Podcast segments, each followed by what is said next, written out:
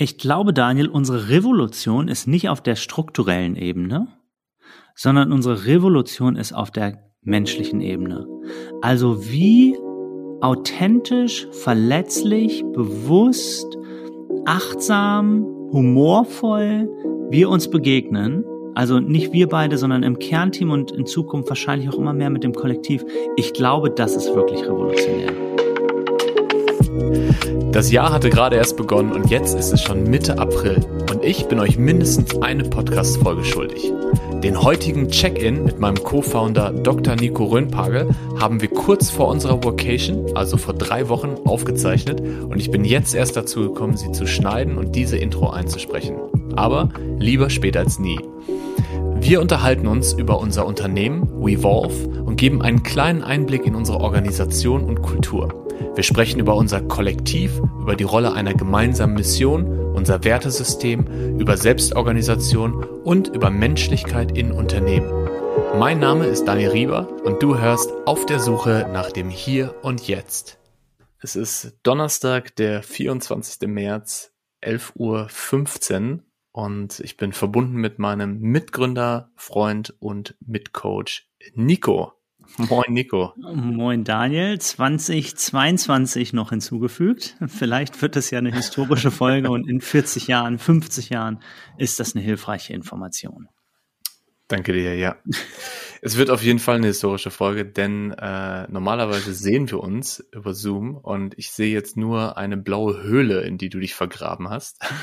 ja, ich dachte letztes Mal war mein Sound so grottig, da habe ich mir jetzt einen Kindheitstraum erfüllt und mir hier eine kleine Bude gebaut in meinem Arbeitszimmer. und mal gucken, wie schön. der Sound so ist und darf mich hier drin verkriechen. Hallo. Hi Nico. Hallo Daniel. Sag mal Nico. Ja. Wie kommst du heute an? Ich, weißt du was? Ich wusste, du würdest mir diese Frage stellen, Daniel. Ah, ja. Ja, und da kam eben gerade kurz bevor du mir diese Frage stelltest, die Antwort oder die Gegenfrage vielleicht, ist es nicht eigenartig, dass ich überhaupt ankomme? Also, was ich damit meine, dieses Mysterium, dass wir morgens aufwachen und irgendwie wieder wir sind. Mhm. Also nachts passiert so viel, da bin ich andere Identitäten und in der traumlosen Schlafphase bin ich gar nicht. Und mhm. trotzdem mache ich die Augen auf und entweder ich weiß sofort oder manchmal auch so ein bisschen dissoziiert nach einigen Sekunden erst, wer ich bin und wer mein Leben so ist, was ich alles so für Freunde und Probleme habe in diesem Leben. Ist es nicht eigentlich eigenartig? Wieso erinnern wir uns? Wo kommt der erste Impuls her, sich zu erinnern? Oder vielleicht leben wir immer nur für einen Tag in der vollen Überzeugung, wir seien diese Person Mhm. Und am nächsten Tag sind wir einfach jemand komplett anders. So, wie kommst du denn an, Daniel? als, als wer bist, wer bist nee, du denn nee, heute? Nee. Wer bist ich, du denn heute hier? Ich äh, lasse das so nicht gelten. Ähm, normalerweise brauchen wir immer ein paar Minuten, bis du in die Philosophie kommst. heute war das direkt dein erster Satz. Ähm, aber mal abgesehen davon, wie kommst du heute an? Wie geht's dir? Okay. Ich, ich hatte so eine ganz, ganz eigenartige Nacht. Mhm. Und ich habe mir irgendwie in der Nacht, ich habe keine Ahnung wie, ich weiß auch nicht, ob mir das schon mal so passiert ist, mir so das rechte Handgelenk irgendwie verstaucht. Ach. Und es ist super schmerzhaft, das knackt sogar so ein bisschen. Äh, ganz eigenartig. Also wahrscheinlich nicht nur mit dem Kopf irgendwie draufgelegen, vielleicht habe ich irgendwelche Fliegen gefangen oder so in die Wand geschlagen. Ich habe keine Ahnung. Also sehr unangenehm. Und dadurch war die Nacht, weil das ist irgendwie schon in der ersten Nachthälfte passiert, mhm. war nicht so erholsam, weil davon bin ich häufig aufgewacht und dachte, was ist das denn? Was kann das denn sein? Mhm. Und das trage ich jetzt auch immer noch mit mir. Ist schon ein bisschen besser geworden. Aber tatsächlich, es knackt. Es knackt im rechten Handgelenk so leicht. Also vielleicht werde ich noch spontan zu einem Osteopathen gehen und mir das wieder glätten lassen. Einmal das Handgelenk glätten, bitte. ja, bitte. Großartig. Ähm, ja, ich habe ja tatsächlich, als wir uns äh, vor zehn Minuten das erste Mal auf Video gesehen haben, habe ich gesagt, Nico, du siehst heute zerzaust aus. Was ich natürlich als Kompliment gesehen habe, ja. Mhm. Okay. Wie kommst du denn an? Gepflegt. Der Gepflegt, Daniel, gepflegt Fall. der Daniel, ja? Ich hatte einen äh, richtig gepflegten Morgen. Ähm, Mhm. Ich bin heute aufgestanden und habe einfach schon gesehen, dass draußen Sonne scheint. Und habe Mhm. mir vorgenommen, ähm, frühstücken zu gehen im Café. Habe dann erstmal einen kleinen Spaziergang in der Sonne gemacht und habe mich einfach so richtig darüber gefreut, dass es Frühling gibt oder dass wir jetzt im Frühling sind. Ähm, habe mich ins Café gesetzt, ein Croissant und ein Cappuccino bestellt und habe dann tatsächlich auch einen Post geschrieben. Äh, It is springtime finally. Den hat vielleicht der eine oder die andere gelesen. Leben im Prenzlauer Berg ist so hart. War der Ja. Untertitel.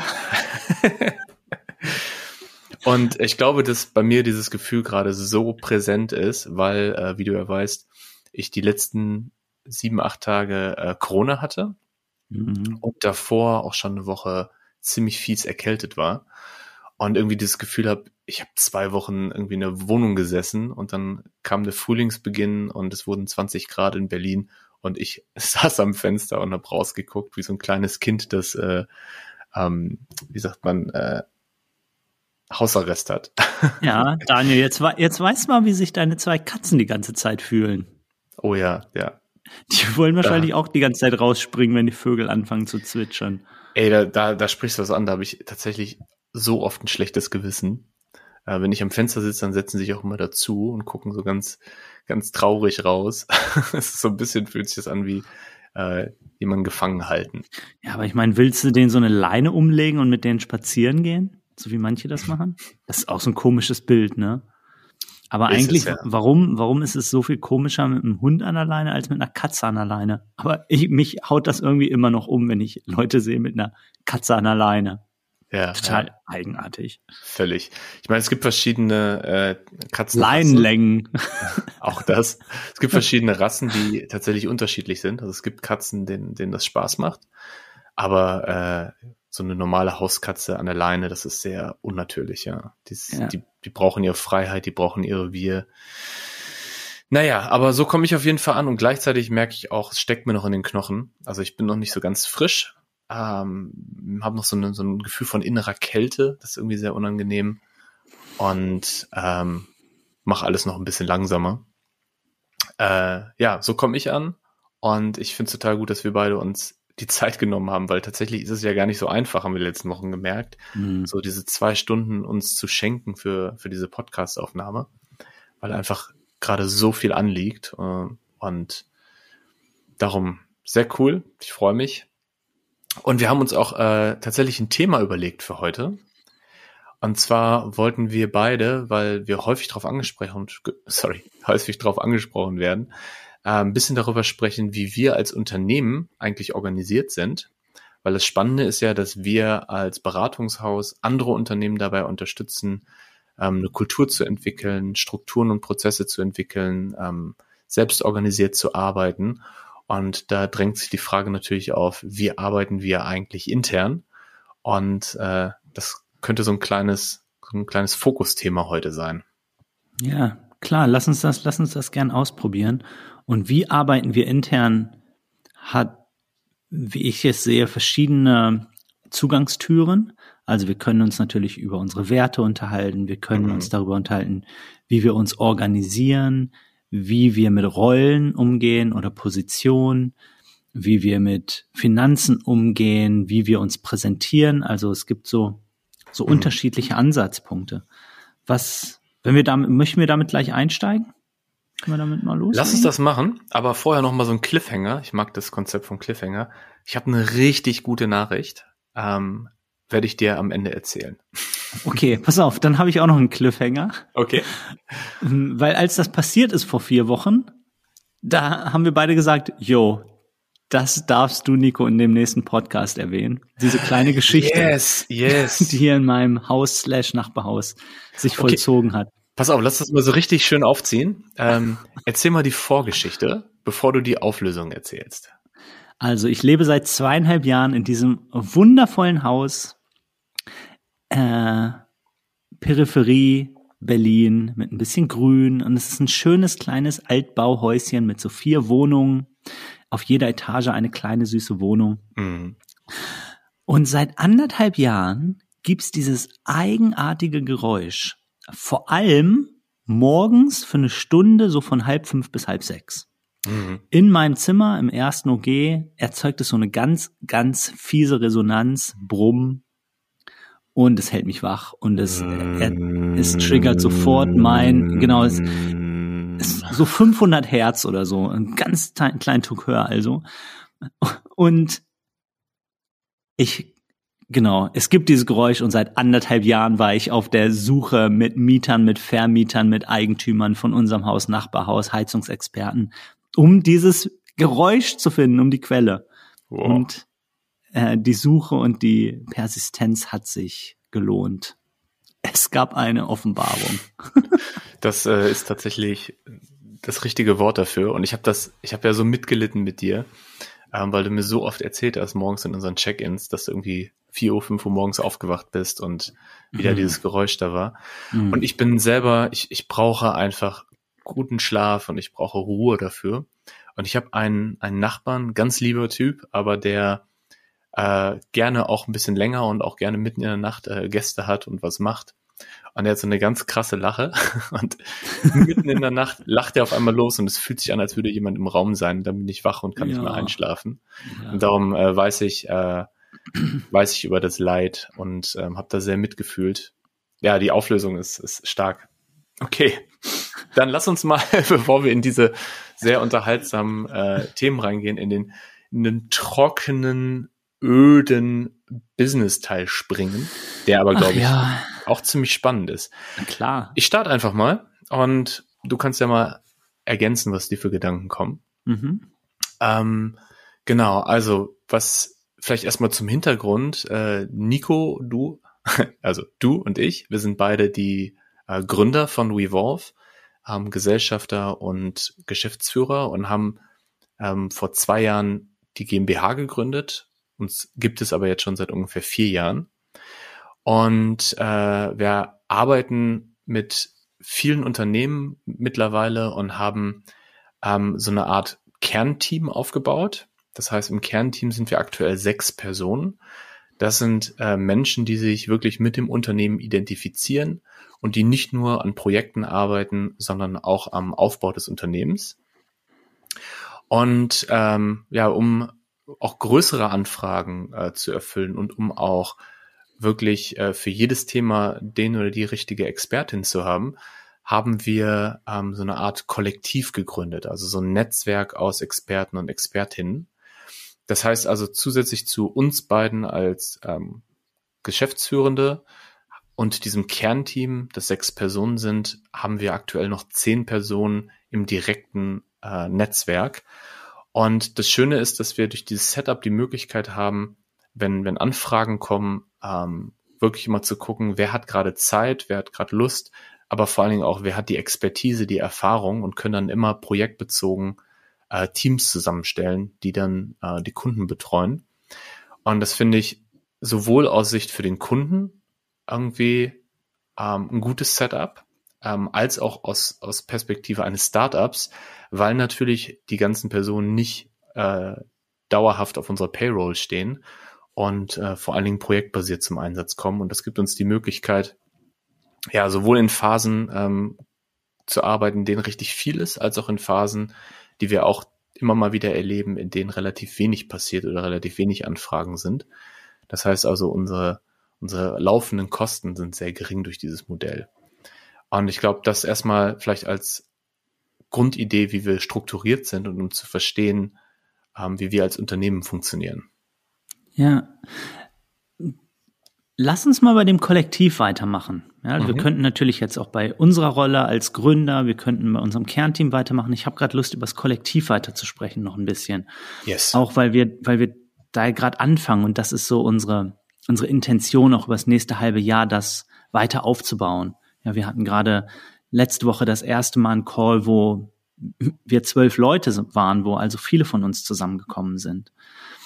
Und bei diesem Kollektiv, das hat natürlich verschiedenste Intentionen, auch ganz, ganz praktische, wie du eben gesagt hast, dass wir einfach äh, die Manpower und die Womanpower haben und auswählen können.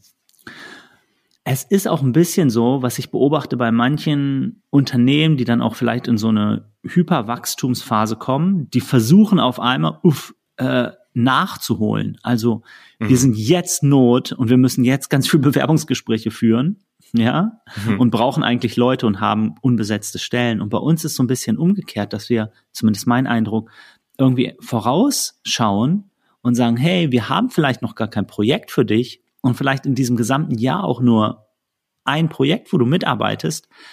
Aber wir haben Lust, so ein Kollektiv aufzubauen. Wir haben Lust auf dich als Menschen ähm, wir mögen dich, wir schätzen dich von deinen Qualitäten her, wir glauben, du passt gut hier rein. Lass uns mal einfach dieses Momentum aufbauen, also zuerst die Gruppe und das Kollektiv haben und dann gucken, was für einen Impact hat das allein schon? Was ergibt sich mhm. daraus? Also nicht hinterher zu laufen, sondern eher was vorweg aufzubauen, was sich gut anfühlt, ohne dass da gleich eine, eine eine Zahl, ein Gehalt, eine Nummer, ein Projekt dran steht, mhm. sondern einfach zu sagen, hey, das fühlt sich gut an. Lass mal gucken, was das für Wirkungen hat in der Welt. ja. Absolut, ja. Und ich glaube, du hast gerade schon angesprochen, dass ein, ein wichtiger Kern ist eine gemeinsame Mission und ein gemeinsames Wertesystem. Und wir haben äh, als aktuelle Mission ähm, findet sich auch auf unserer Webseite, äh, dass wir Unternehmen dabei unterstützen wollen, zu Orten zu werden, an denen sich Menschen als Menschen begegnen und wo sie gemeinsam wachsen können. Ja, das heißt, es geht uns darum, wirklich Unternehmen, Führungskräfte, Mitarbeitende zu unterstützen dabei, eine Kultur zu entwickeln, in der man Mensch sein kann, eine Kultur zu entwickeln, in der es eine Kultur des Miteinanders und äh, nicht des Gegen- oder Nebeneinanders gibt und wo wir, wo man wirklich das Gefühl hat, als einzelne Person aufzublühen, in seine Qualität zu kommen, ähm, wachsen zu können. Und das ist eine Mission, die äh, alle, die bei uns im Kollektiv sind, einfach so von, das klingt jetzt cheesy, aber so von Herzen teilen. Also wirklich, wo sie das Gefühl haben, das ist auch meine Mission. Das ist was, wo ich für morgens aufstehe, wo ich für ähm, auch mal einen Tag ein bisschen intensiver arbeite oder eine Woche. Und dazu kommt dann unser Wertesystem, da kannst du, glaube ich, auch noch besser was zu sagen, wo ähm, einfach ja wir so ein gemeinschaftliches Orientierungspunkte haben und eine gemeinsame Sprache. Yeah, ich, ich weiß gar nicht, ob ich jetzt auf unsere Werte eingehen möchte, die fünf, die wir gemeinsam beim Offside vom knappen Jahr in Italien entwickelt haben, hm. äh, in, über so einen kreativen, verkörperlichten Prozess äh, in der Natur und mit den Elementen. Ähm, Vielleicht einen als Beispiel. Ja. ähm, okay, also ich, ja, go for it. Yes. Also wir haben äh, diese fünf Werte, wo wir immer wieder merken, dass sie alle wichtig sind, aber dass es immer Phasen gibt, in denen bestimmte Werte äh, mehr Wichtigkeit haben oder gerade ak aktueller sind. Ähm, ein Wert, mit dem wir in letzter Zeit viel gearbeitet haben, ist ähm, uh, Embracing Polarities. Und bei dem Wert geht es darum, Polaritäten, also Unterschiede äh, zuzulassen, sogar zu suchen. Ja, das heißt also, wenn wir sind eine sehr harmonieliebende äh, Gruppe und manchmal ist Harmonie aber auch ähm, nicht wirklich, bringt einen nicht wirklich weiter, ist nicht kreativ. Und dann ist es gut, sich auch gegenseitig zu challengen, auch andere Perspektiven reinzubringen und mhm. äh, auch mal die Stimme reinzubringen in den Raum, die vielleicht gerade nicht anwesend ist. Und dieses ähm, ermöglicht uns auf der einen Seite auch bei der Auswahl jetzt vom Kollektiv eine gewisse Diversität zu haben, also auch unterschiedliche Hintergründe, unterschiedliche Meinungen und Weltbilder. Und es ermöglicht uns auch, ähm, Dinge anzusprechen, Ideen reinzubringen, ähm, ohne, ja, ohne rauszufallen, sondern eher ähm, auf, auf Dankbarkeit zu stoßen, dadurch, dass äh, eine neue Perspektive da ist, die es den anderen ermöglicht, äh, zu wachsen. Mhm. Und ich habe das deshalb jetzt ausgewählt als Beispiel, ähm, weil haben wir auch in diesem Podcast schon öfter darüber gesprochen, uns Harmonie wichtig ist, wir Harmonie mögen, ähm, auch den Flow mögen und gleichzeitig aber wissen, wenn man sich nur Menschen sucht, die sich alle in ihrem Weltbild bestätigen und äh, ja, kein, keine, keine Spannungen entstehen und kein, keine Diskussion entsteht, dass es dann auch nicht wirklich was ist, wo man wächst. Und das ist ja ein, ein großer Wunsch von uns allen. Ja, ganz genau. Ja, ich habe ich hab's gerade so, alle unsere Werte sind richtig fein, also diese fünf, die wir haben. Und es ist auch nicht nur ein Wort, sondern ähm, immer irgendwie so eine Formulierung wie embracing polarity. Mhm. Also wirklich, da, da steckt so viel drin, dieser Prozess, wie wir diese Werte gefunden haben, diese Reise, die war so prägend irgendwie für uns im Kernteam, ähm, dass ich wirklich vertraue, dass die gut sind. Und mhm. wenn du sagst, so, so Spannungen ansprechen, ein Bewusstsein dafür zu haben, dass es immer eine andere Seite gibt, dass es, dass ich mit meiner Meinung nicht absolut bin, sondern es einen Schatten gibt und dass es alles dialektisch auch wichtig ist, äh, so das, das Gegenteil davon in Betracht zu ziehen. Mhm. Ja, ich habe so ein Vertrauen, dass das wirklich gut ist und uns weiterhilft. Mhm. Das heißt, wenn ich eine Spannung anspreche, spreche ich die nicht aus, weil ich eine Spannung ansprechen möchte, sondern weil wir ein Agreement haben, dass wir vertrauen, dass es gesund ist letztlich, dass es uns weiterbringt, dass ne, hinter dem hinter dem Tunnel wieder Licht ist sozusagen. Yes. Und wir haben ja gesagt, dass die Werte und die Mission so ein bisschen das ist, was dieses Kollektiv zusammenhält und was ihnen eine gemeinsame Sprache und auch ein Ziel gibt. Und äh, gleichzeitig ist es natürlich so ein, so ein neues Konstrukt, wo es auch noch nicht so viele Blueprints gibt oder so viele Orientierungspunkte. Das heißt, wir sind auch, ähm, ja, wir sind diesen Weg auch gegangen oder wir gehen diesen Weg, weil wir auch lernen wollen, wie, wie, wie funktionieren so neue Formen der Zusammenarbeit.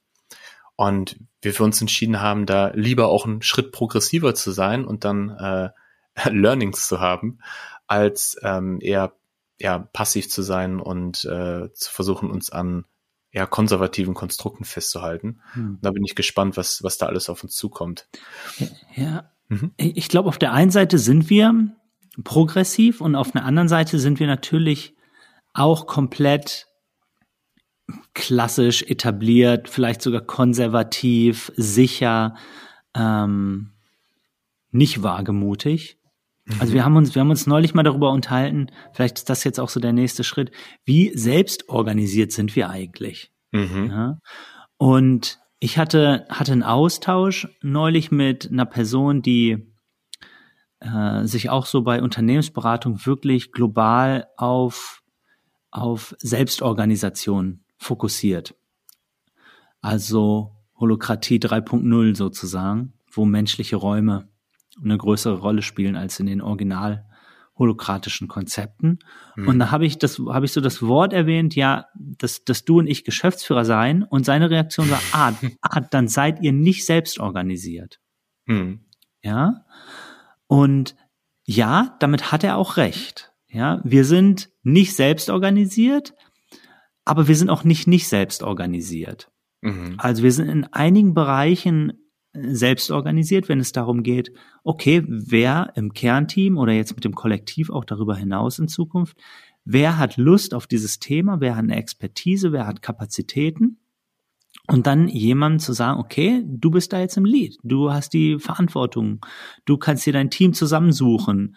Ähm, ja, also in dem Sinne schon, dass wir schauen, wer hat Lust und Kapazität und kriegt dann einfach so die Rolle und in anderen Bereichen ist es eben schon fester. Also wenn wir sagen, wir sind mhm. schon klassischer die Geschäftsführer, die irgendwie so den Gesamtraum halten, die Vision entwickeln, bestimmte finale Entscheidungen treffen, ähm, Einblicke in, in irgendwelche steuerlichen Dinge haben, wo die anderen nicht reingucken.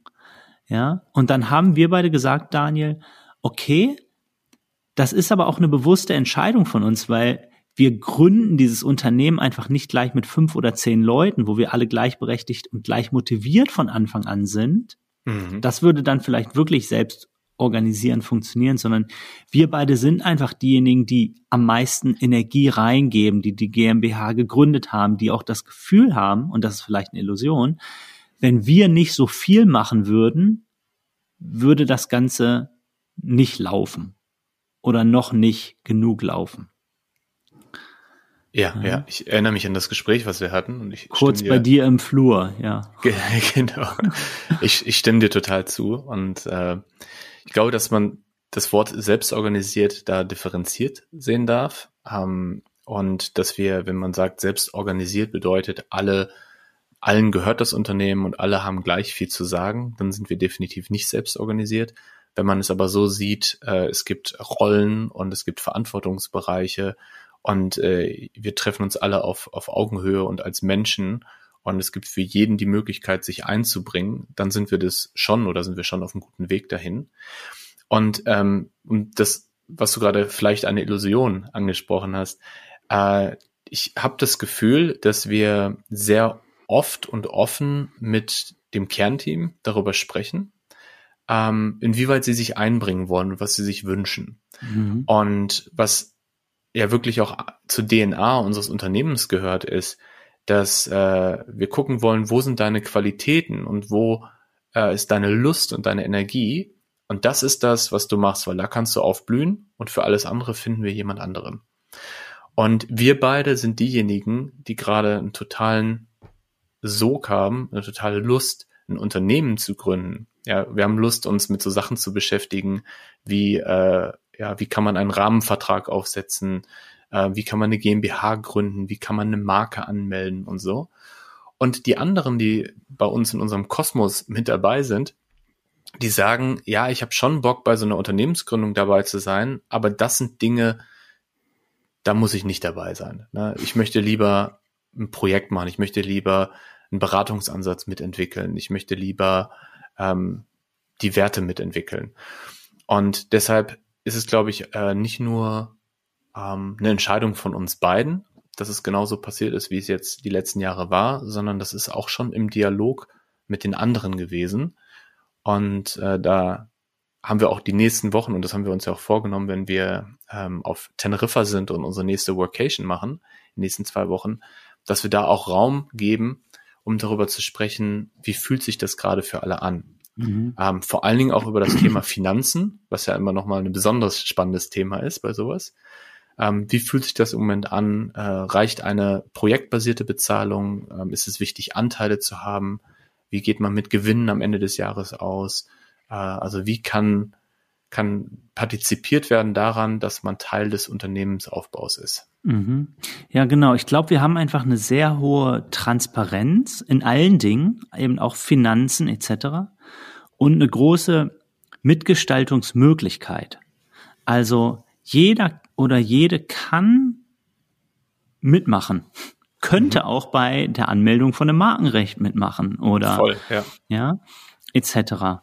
Äh, und dadurch, dass wir es ansprechen, da stehen wir gerade, das machen wir gerade und dieses Gefühl von Transparenz dadurch auch vermitteln, äh, und auch sagen, hey, lasst uns darüber gemeinsam sprechen. So machen wir es bis jetzt. Hat jemand Lust, da mitzuwirken? Möchtet ihr, dass wir einen Vorschlag machen? Möchte jemand von euch einen Vorschlag machen? Mhm. Machen wir alle einen Vorschlag und stellen uns die gegenseitig vor.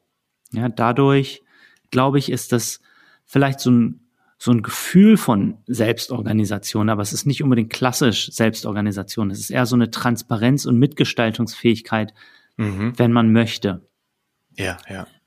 Und um auch wirklich mal selbstkritisch zu sein oder äh, zumindest selbst reflektiert, ähm, ich habe ja 15 Jahre klassische Unternehmen mitbekommen. Also tatsächlich irgendwie das mittelständische Unternehmen, in dem ich im äh, ähm, Führungsteam war oder Managementteam, dann äh, ein Start-up in, in Berlin, dann ein Verband, den ich mitgegründet habe und so weiter. Und äh, auch wenn es da kleine Unterschiede gab, war das schon alles eher klassische konservative Unternehmensführung, ähm, wie man sie wahrscheinlich auch im BWL-Studium lernt. Und das ist das, was ich, was ich mitbringe in meinem Rucksack, wenn es jetzt äh, um unsere Gründung geht. Und das, was mir auch ein Gefühl von Sicherheit gibt. Also ich weiß, wie die Dinge funktionieren. Ich weiß, wo die Vor- und Nachteile dieser Dinge sind. Und ähm, so wie ich mich selber kenne, auch so wie ich in diese Selbstständigkeit gegangen bin, ich bin jemand, der gerne Schritt für Schritt geht, was Neues ausprobiert, guckt, funktioniert das, den nächsten Schritt geht und nicht so disruptiv von einem Tag auf den anderen was komplett Neues macht.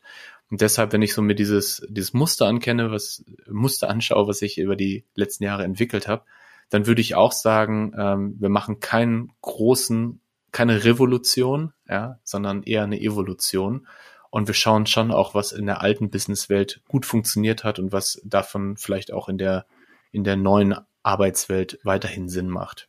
Ich glaube, Daniel, unsere Revolution ist nicht auf der strukturellen Ebene, mhm. sondern unsere Revolution ist auf der menschlichen Ebene.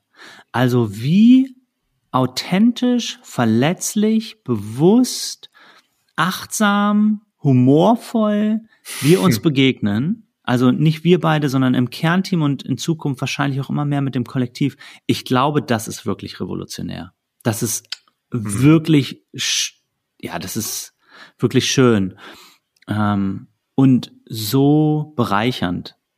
Ja, also, dass wir uns aussuchen können, mit wem möchten wir zusammenarbeiten, in welchem Rahmen, weil das sich wirklich gut anfühlt.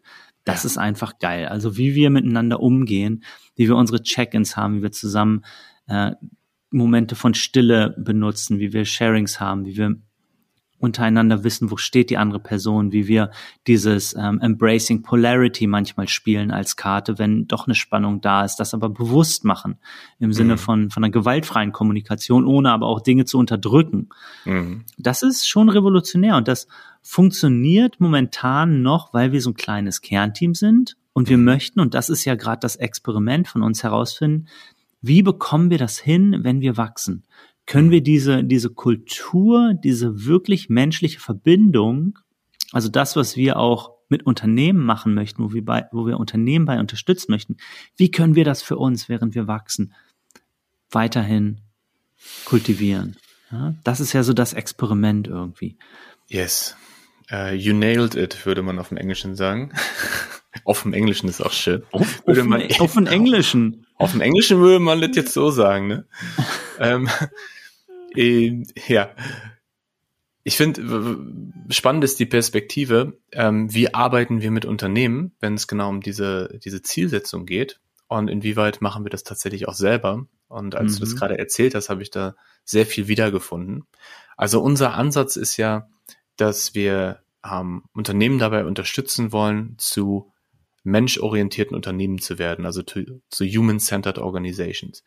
Und dafür haben wir, wir drei Säulen oder drei ähm, Bereiche und wir fangen an beim Mindset und beim Verhalten bei jedem Einzelnen oder jeder Einzelnen.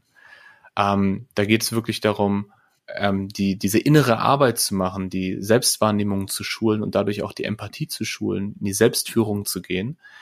Und das ist für uns der erste Schritt. Und da stecken wir sehr viel Arbeit rein und haben äh, unglaublich viel mit dem Team auch gemacht, gerade auch bei so Workations und Offsites.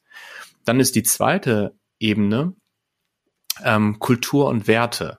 Ja, dass wir ein gemeinsam ein Wertesystem entwickelt, ein, ein Ziel entwickelt und äh, gemeinsam schaut, in welcher Kultur wollen wir eigentlich miteinander arbeiten und dann, und das ist, glaube ich, das äh, Besondere an unserem Ansatz, ist, Strukturen und Prozesse werden nicht von uns dann vorgegeben als Beratungshaus, so hier so und so macht man das, äh, New Work und so, sondern ähm, wir unterstützen Unternehmen dann basierend auf ihrer entwickelten Kultur und ihrem Wertesystem und ihrem, ihrem Mindset, die Strukturen und Prozesse zu entwickeln, die zu ihnen passen und sie auch so zu entwickeln, dass sie äh, fluide sind, dass sie auch verändert werden können, dass sie äh, nicht statisch sind und für die nächsten 20 Jahre so in, in Beton gegossen. Und wenn ich an dieses Modell denke, wie wir ja schon seit Jahren jetzt mit Unternehmen arbeiten und auch wirklich positive Erfahrungen gesammelt haben, dann beschreibt das, glaube ich, auch ganz gut, wie wir intern arbeiten. Also wir machen sehr viel auf dieser Mindset- und Kulturebene mhm. und schauen dann mit dem Team gemeinsam die Strukturen zu entwickeln. Und im Moment braucht das Ganze aus unserer Sicht also ich weiß, dass du das auch so siehst, einen Rahmen. Ja, also es braucht einen Rahmen, ähm, eine GmbH, ähm, eine, eine finanzielle Sicherheit oder eine finanzielle Steering und Planung, ähm, in dem dann diese Kultur sich entfalten kann. Unterschreibst du das so? You nailed it, my friend. Schön. Ja. Ah, es ist, ist gut, so einen Podcast zu haben, wo man sich gegenseitig bestätigt. Das freut mich.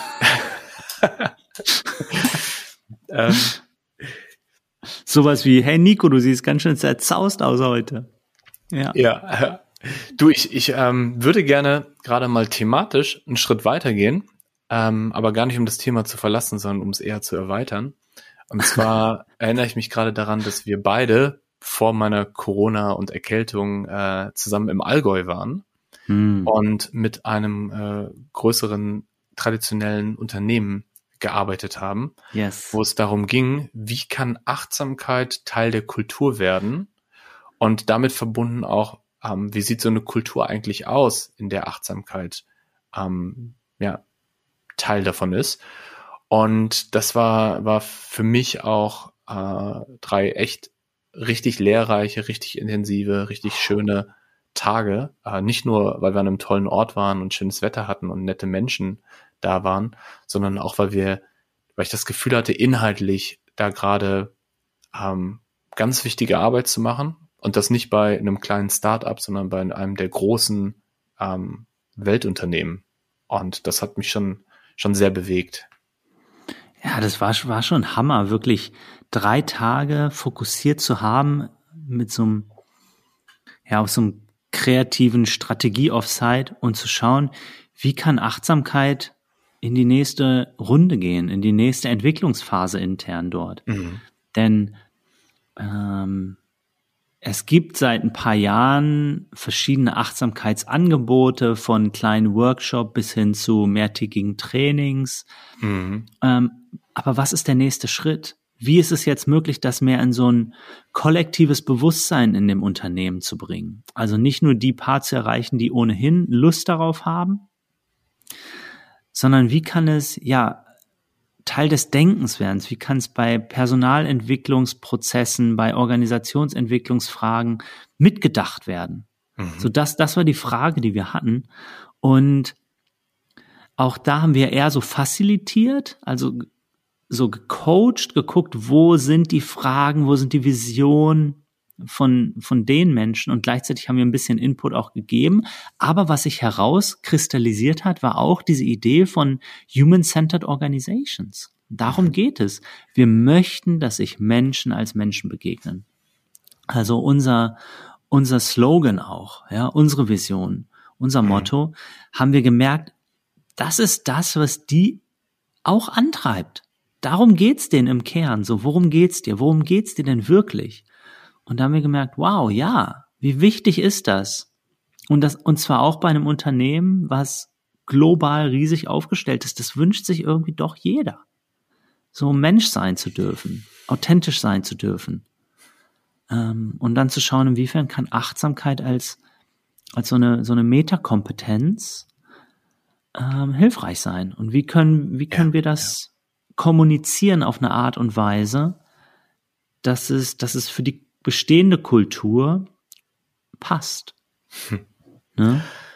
Ja, und es ist ja auch so eines der großen Learnings, die wir in den letzten vier Jahren gemacht haben bei unserer eigenen Arbeit und die äh, sich da auch wieder total bestätigt hat. Ähm, wir sind ja gestartet als The Mindful Company mit dem Ziel, Unternehmen achtsamer zu machen und haben uns dann irgendwann die Frage gestellt, wollen Unternehmen eigentlich achtsamer werden? Und Achtsamkeit ist halt einfach ein Wort, das ähm, bei vielen in der Schublade landet, zum Teil in der richtigen, zum Teil leider mhm. nicht in der richtigen. Und wenn du in ein Unternehmen gehst und du fragst 100 Leute, möchtet ihr eine achtsamere Kultur haben, dann werden vielleicht 30 sagen auf jeden Fall, äh, 30, was ist das, nie gehört und 30, ähm, ja, mal schauen, interessiert mich nicht. Aber wenn du in ein Unternehmen gehst und sagst, ähm, ist dir Menschlichkeit im Unternehmen wichtig? Ja, möchtest du äh, das Gefühl haben, du selbst sein zu können oder möchtest du eine Rolle spielen und dich hinter, äh, hinter einem Titel verstecken? Ähm, dann vermute ich mal, würden hunderte der Leute sagen, äh, ja, auf jeden Fall will ich das. Und deshalb ist für uns das große Learning gewesen, wir wollen Unternehmen nicht zu Mindful Companies machen, sondern wir wollen sie dabei unterstützen, zu menschlichen Unternehmen zu werden. Und Achtsamkeit ist, du hast es eben Metakompetenz genannt, ne, ist so eine Basis, ist so ein, so ein Mittel, was uns hilft, ähm, das Mindset und Skillset zu entwickeln, das, das dafür auch notwendig ist einfach. Und was ich noch eine schöne Erkenntnis fand jetzt aus dem Workshop ist, zu schauen, wo im Unternehmen gibt es bereits Bestrebungen in diese Richtung, mhm. wo gibt es bereits mhm. Initiativen, wo hat auch äh, das Management-Team auf strategischer Ebene durch, durch den Slogan, durch die Werte ähm, schon eine, eine, eine Richtung vorgegeben und dann zu schauen, ah, okay, da ist schon eine Bewegung. Wie können wir mit Achtsamkeit, mit dem, wo wir gut dran sind, diese Bewegung unterstützen? Und das ist was, das man auf das Unternehmen beziehen kann, aber auch generell auf, auf die Welt. Also zu schauen, wo ist schon, wo ist schon eine Richtung, wo ist schon eine Bewegung und wo können wir diese unterstützen? Weil diese, diese Idee, wir müssen eine eigene Bewegung initiieren, ja. ist halt einfach wahnsinnig groß und äh, macht mir schon beim Aussprechen irgendwie ganz viel Druck. Ja. Ja, ganz genau. You nailed it again, my friend. okay. Lass uns mal aus dem, aus dem Business-Kosmos aussteigen. Ah, sehr gut. haben, haben wir heute noch ein paar Stunden vor uns, ohnehin. Ja. Auf jeden Fall. Ähm, genau, ich habe es eben schon angesprochen. Wir sind nächste Woche auf Teneriffa. Ich freue mich da uh. total drauf. Ich habe das Gefühl, äh, nach einem kalten Winter, nach äh, Corona-Quarantäne, und nach ähm, ganz viel digitaler Arbeit und sich 2D am Bildschirm sehen, dürstet es mich total nach ja, menschlicher Begegnung, nach schönem Wetter, nach einfach Zeit zusammen zu verbringen. Und äh, Sonntag geht's los und es wird einfach bestimmt eine großartige Zeit. Ähm, ja, ich freue mich vor allem wirklich, unser Team in Person zu sehen. Ähm, noch ein paar Freunde sind ja auch noch mit dabei, die Coworken machen. Mhm. In der Zeit, weil wir einfach so ein, so ein großes Haus genommen haben. Und ich glaube, es ist so wichtig, immer wieder diese Touchpoints zu haben. Konzentration, Verbindung, spüren, Körper, riechen, zusammen kochen, essen, erleben mhm. und dann wieder auseinanderzuströmen und den Raum zu haben. Ähm, ja, so, so wichtig. Also Wetter, wettermäßig weiß ich nicht, ob es äh, auf Teneriffa ja wirklich gerade wärmer ist als im sonnigen Berlin. Mhm. Ähm, nächste Woche in Berlin mit über 20 Grad oder so. Ähm, aber unsere, unsere Herzen werden definitiv äh, ja. Feuer und Flamme sein füreinander. Ja. Ja, wir, wir werden ja einen, einen Pool haben und im Nachhinein äh, ich habe mal gedacht, warum beheizter Pool? Braucht man nicht. Ne? Und jetzt haben wir Ach, eine Location genommen. Nee, leider nicht. Wir haben uns jetzt bei Airbnb ein Haus gesucht ohne beheizten Pool. Und äh, tatsächlich ist im Moment so 16, 17 Grad. Das ist im Norden der Insel, der ist ja auch ein bisschen kühler. Und jetzt habe ich mir gedacht, so, boah, ein beheizter Pool wäre schon ganz geil. Ich weiß nicht, ob wir bei 16 Grad überhaupt reinspringen. Aber egal, egal. Ja, das ähm, war ja so die Frage, entweder Meeresnähe oder Pool. Ne? Da, ja. da outen wir uns ja nicht an dieser Stelle, dass wir da unterschiedliche Meinungen haben. Aber jetzt weiß ich, beheizter Pool, Daniel, ist noch besser. Sehr gut. Yes, genau. Mir fällt gerade noch ein Thema ein, was ich gerne noch äh, unterbringen würde. Und zwar ähm, sprechen wir gerade über eine schöne Location, wo man mit Menschen äh, in Verbindung gehen kann und sich wohlfühlt. Und genauso eine Location war das auch im Allgäu, wo wir vor zwei Wochen waren. Und das ist ein ganz, ganz toller Ort, den äh, ein, ein Freund von mir aufgebaut hat. Es nennt sich Das Rosso. Könnt ihr gerne mal googeln, beziehungsweise findet ihr auch in den Show Notes. Und äh, worauf ich mich mega freue, ist, wir werden am 1. September Wochenende dort im Rosso ein äh, Mindful Leadership Retreat anbieten. Und äh, gibt es noch nichts offiziell zu, aber wenn ihr Interesse dran habt, dann äh, schreibt uns gerne. Und äh, es gibt voraussichtlich acht oder neun Plätze, also sehr exklusiv, sehr reduziert. Und es ist einfach ein, ein, ein Ort, äh, ich weiß noch, als wir da reinkamen, so äh, unten in den Gemeinschaftsraum mit Kamin und der Abendsonne, die da reinschien. Und es war so, so mediterranes Feeling mitten im Allgäu. Ja, Und schon so, schon so Luxus-mediterran, ne, mit freistehenden Badewannen auf der Empore in den eigenen Zimmern und so. Oh ja. Das war schon, ist schon sehr harmonisch, ästhetisch, ja. sehr ausgewogen. Also wirklich ein, ein, Ort, der mich ganz schön geflasht hat. Mich als ja. Ästhetiker. Äh, ja. Echt so, wow, krass. Die Ästhetiker und auch die Instagrammer waren auf jeden Fall sehr, sehr glücklich. genau, das, das wollte ich nochmal loswerden. Ähm, das heißt, äh, da geht's dann im September weiter in dem Ort und ich merke einfach, wie, ja, wie, wie groß meine Lust ist, so in person, wie man so schön sagt, also non-virtual äh, Erlebnisse mhm. zu schaffen. Und ja. das ist auf jeden Fall was, was für mich im, in diesem Sommer ganz oben steht. Vielleicht an der Stelle noch ein anderes Event, was auch öffentlich ist. Wir sind ja sonst 95 oder mehr Prozent mit, mit Teams und Unternehmen geschlossen unterwegs. Mhm. Äh, und neben unseren kleinen Webinaren und jetzt diesem Leadership Retreat leit, äh, bieten wir im Mai, Juni unser, unser Public Program oder unsere Mindful Leadership Journey, unser Zwei-Monats-Programm als öffentliches Programm an. Also das, mhm. was wir im November, Dezember schon mal angeboten hatten und dann eine ganz tolle Gruppe mit knapp 20 Menschen aus unterschiedlichsten Unternehmen, freie, corporate äh, hatten, bieten wir jetzt wieder an. Und da ist auch die Möglichkeit, dran teilzunehmen. Also überhaupt mal mitzubekommen, was diese Kerle, die hier immer sprechen über Mindful Leadership, überhaupt mit ihrem Programm äh, meinen. Also da packst du das sicherlich auch in die Show Notes, Daniel. Mhm. Und äh, wir, wir, geben sicherlich auch gerne 20% Discount für Podcast-Hörer. Also, da atmet der tief durch. Okay, okay, okay, Nico. Machen wir. Ich meine, du hast die Hoheit, Daniel. Du kannst Dinge auch rausschneiden. Ich komme mir gerade vor wie in so einer so eine Tele, Tele, ähm, wie heißt das? Teleshopping Geschichte. Weißt du, ich stehe mir gerade vor, wir beide so in so einer Küche und dann sagst du, hier gibt's dieses wundervolle Programm und für euch gibt es 20 Prozent drauf. Und ich stehe dann daneben und sage, ja, ja, okay, lass es machen, 20 Prozent. Und wer jetzt anruft, kriegt auch noch das dazu. Das äh, Original äh, Wevolve Journal. okay, also wer innerhalb der nächsten 24 Stunden nach Veröffentlichung des Podcasts sich anmeldet, bekommt von mir eine mhm. private Meditationssession für eine halbe Stunde. Uh. Entweder virtuell oder im Wald oder im Club oder an einem Ort ihrer oder seiner Wahl. Ich lege sogar noch einen drauf, Nico. Spuck aus.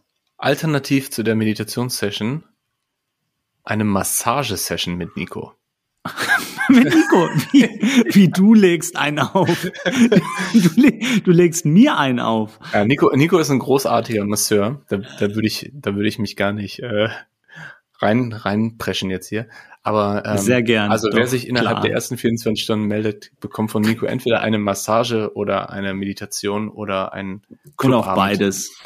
yes. Clubabend, genau. Also eine Meditationssession auf dem Tanzfloor mit äh, Massage. Ja, ja, ja, okay. Und ich glaube, Nico, es ist jetzt Zeit äh, für die für die Cliffhanger. Let's ich fange mal einfach an. Ich bin total äh, gespannt auf die gute Ja, le leider weißt du es ja schon. Darum äh, musst du jetzt die Freude spielen.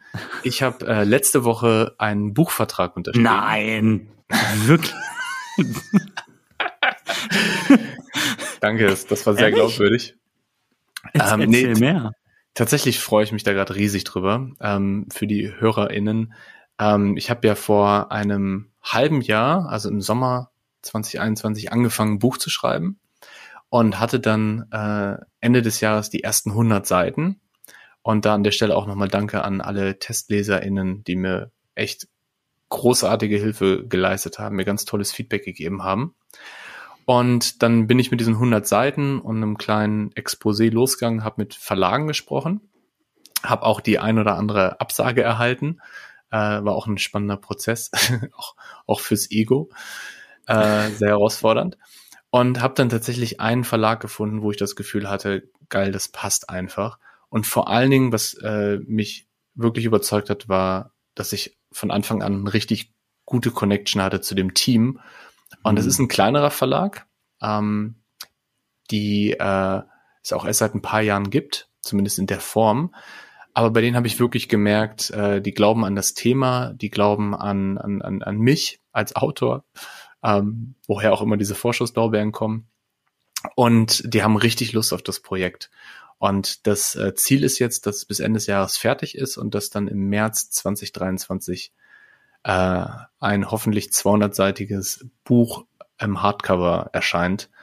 Und wow, das ist, äh, also als ich den Moment hatte, als der Verlag, schön den Vertrag mit dem Verlag unterschrieben habe, hatte ich auf jeden Fall so Gänsehaut.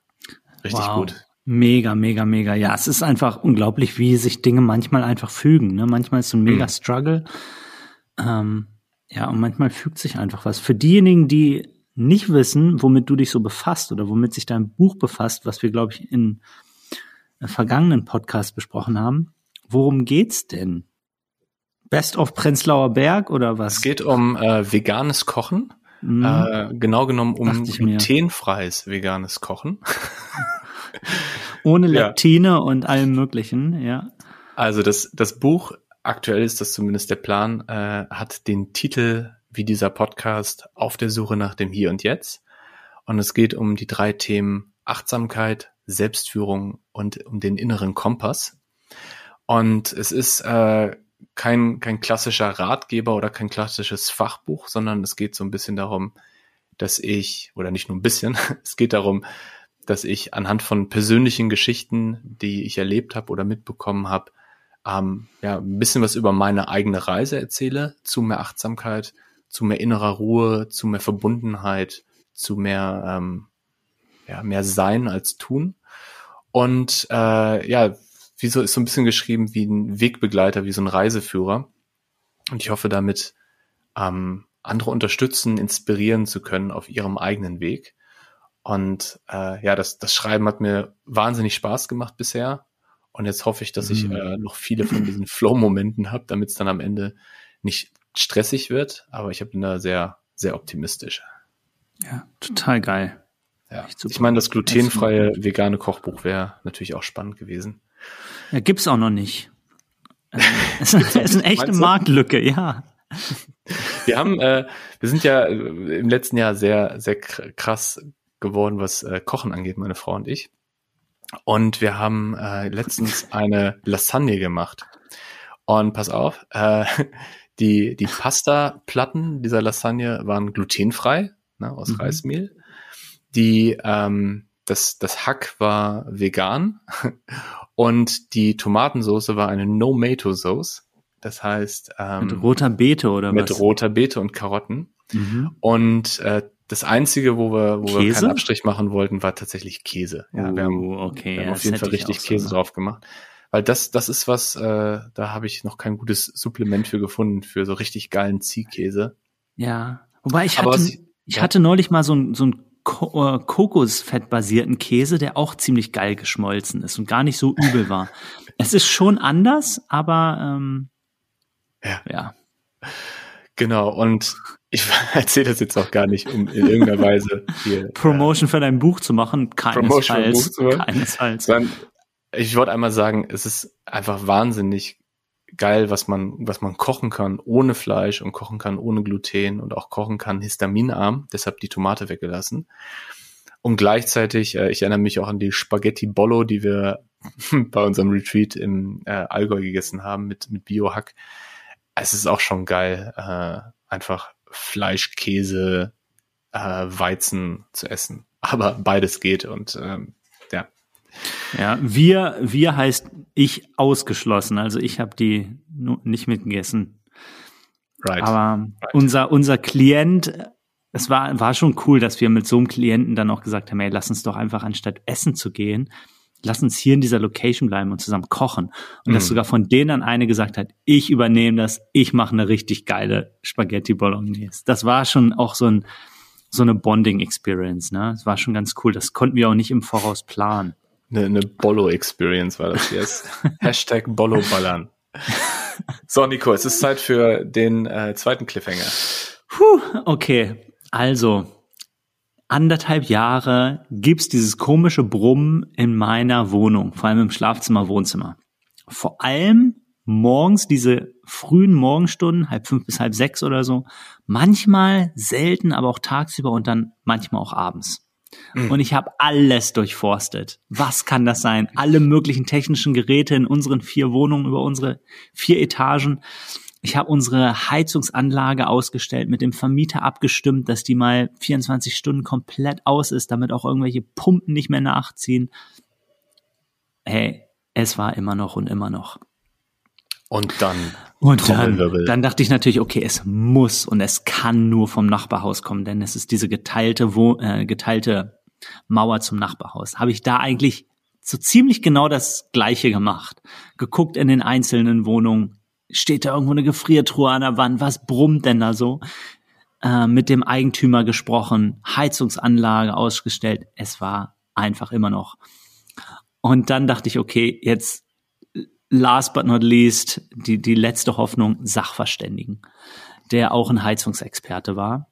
Und der ist dann hier nachmittags hergekommen und zufällig war dieses Brummen ausnahmsweise mal einen Nachmittag da.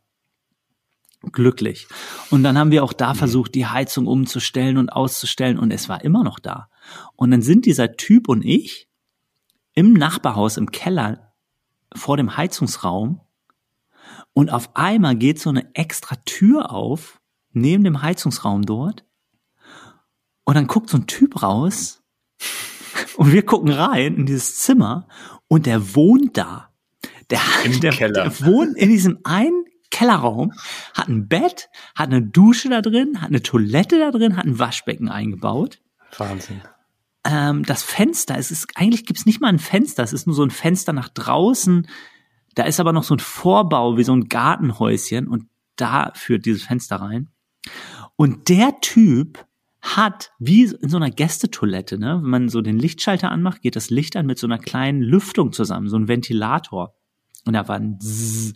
Und es ist dieser Ventilator, der sich verbindet mit dem ähm, Schornsteinschacht, der diese Vibration erzeugt. Das heißt, dieser Typ steht jeden Morgen um vier oder fünf auf, Mhm. hat für eine Stunde sein Licht an oder duscht und während dieser Stunde gibt's dieses Brummen. es war so surreal, wie auf einmal diese Tür aufgeht von so einem Kellerraum und da ist so ein ganzer Kosmos. ja, wohnt Und dieser er Typ. steht so früh auf, weil er Bauarbeiter ist, richtig? Ja, genau. So. Und ich habe dann sieben Tage pro Woche offensichtlich. Und ich habe dann mit dem Eigentümer gesprochen, weil also es ist ja schon so grenzwertig legal, ne? Mhm. Ähm, ich hatte gestern einen Architektenfreund hier, der meinte, für Wohnräume in Deutschland müsste es ein Fenster irgendwie geben, also zumindest irgendwo in der Wohnung. Nach draußen direkt. Und das ist dort ja nicht so der Fall. Aber der Eigentümer meinte dann so, der hat sich so ein bisschen rausgewunden, weil ich dachte, ey, weiß der das? Was ist das denn hier? Mhm. Der hat gesagt, er hätte diesen Kellerraum an ein Bauunternehmen als Büro vermietet und er wisse, dass gelegentlich auch mal einer dort übernachte. Aber ich bin mir nicht so sicher. Ich glaube, der machte einfach so einen extra Groschen und hat einen Kellerraum, der eigentlich ja zu einer anderen Wohnung gehört, untervermietet. So, Ende der Geschichte. Es war so beruhigend zu wissen, was ist die Quelle von diesem Brummen. Ja. Ja. Und sie haben es tatsächlich immer noch nicht repariert. Die wollen jetzt einfach diesen kleinen Ventilator irgendwie so Luft gefiltert oder ich weiß nicht, was sie machen, irgendwie auswechseln, dass der nicht mehr die Vibration direkt ins Mauerwerk überträgt, sondern so, so isoliert ist irgendwie. So gedämmt, so eine Zwischenschicht. So, das war's. Ich find's, ich find's so geil. Ich find's wahrscheinlich vor allen Dingen deshalb so geil, weil ich anderthalb Jahre diesen Cliffhanger hatte, dass du immer gesagt hast, boah, ich muss rausfinden, was das ist. Und Mhm. wir haben das gemacht und wir haben das gemacht. Und dann irgendwann standst du auf einmal strahlend vor mir und sagst, ich hab's gelöst. Ja. Ich weiß, was es war. Ja, geil. Geil. Ähm, hast du denn jetzt das Gefühl, wenn das Geräusch ist, dass es dich nicht mehr so anstrengt, weil du weißt, was es ist? Oder? 50 Prozent ist das die Reduktion schon, ja. Ja, Dieses ja. Mentale, das zu wissen, ah, okay. Ja. Ja, dann ist es, dann so ein Ohnmachtsgefühl ist nicht mehr da. Hm.